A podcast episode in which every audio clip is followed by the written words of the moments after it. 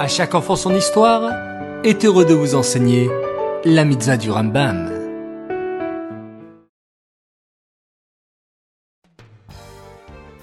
Bokertov les enfants, bonjour, très content de vous retrouver. J'espère que vous allez bien. Baruch Hashem.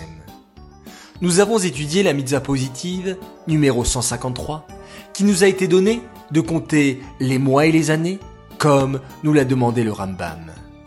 Aujourd'hui, nous allons aborder un dernier point la concernant, puis découvrir une nouvelle mitzvah.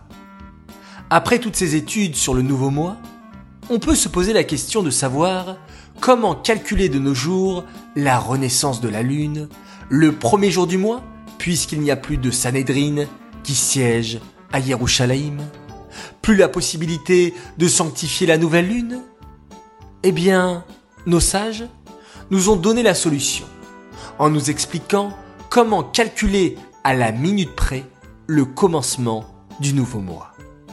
Grâce à ce calcul savant, nous avons des calendriers très précis pour toutes les fêtes juives et le calendrier hébraïque qui continuera à fonctionner avec l'aide d'Hachem jusqu'à Machiar. L'horaire du renouvellement de la lune est identique dans le monde entier, car il est fixé à Yerushalayim, qui est le point de repère international pour le nouveau mois.